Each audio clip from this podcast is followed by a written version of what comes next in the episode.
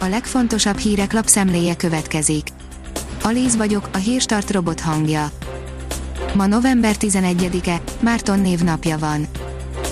Az M4 oldalon olvasható, hogy éjjeli rendelet, 50%-os bértámogatás, 80%-os szállásdíjtérítés, adókönnyítés jön.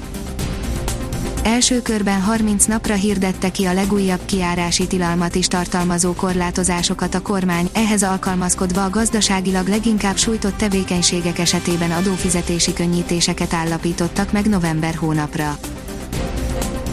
A privát bankár oldalon olvasható, hogy megjelent a rendelet a szigorításokról katonák fognak járőrözni az utcákon.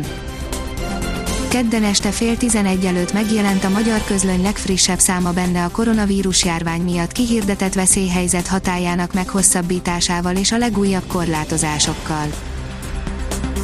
Az Eurosport írja, a Real Madrid csatára pénzért váltotta ki börtönbüntetését.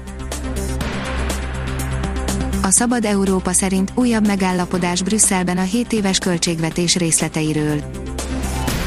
Megszületett az elvi egyesség az Európai Parlamentben a német soros elnökség és az Európai Bizottság között a 2021 utáni, 7 éves, 1074 milliárd eurós uniós költségvetés részleteiről.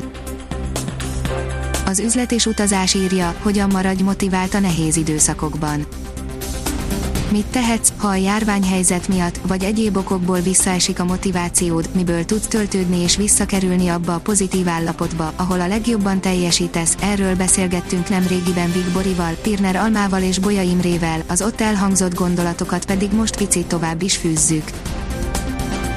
Szikora Robert, a világot átjárja az abnormalitás, írja az ATV a zenész a koronavírus járvány idején fokozottan ügyel az óvintézkedésekre, a higiéniai szabályokra, ugyanakkor szerinte minden okkal történik. A Metropol szerint dühösek az uglóiak, fizetős lett a vérvétel a Hermina úton. Szeretnék visszakapni az uglóiak a Hermina úti vérvételi helyszínt, de a helyén már egy magán, fizetős vérvételi labor áll. Régen látott szinten az albérleti árak, írja az Infosztárt több mint 5%-kal mérséklődtek az országban az albérleti díjak szeptemberben az előző év azonos időszakához képest, Budapesten utoljára 2017 novemberében voltak ilyen alacsonyak az átlagos havi bérleti díjak, közölte az ingatlan.com. Azaz én pénzem írja, ezt teszi a koronavírus a pénzünkkel a lakosság fele már kénytelen volt megtakarításaihoz nyúlni, de a maradék pénzt is erősen érinti. A koronavírus okozta extrém helyzet, állítólag ezért nem lesz például nyugdíjkötvény, de a nyugdíj célú takarékosságot, az életbiztosításokat is visszavetette a járvány, a javuláshoz szakértők szerint a kormány segítségére is szükség lenne.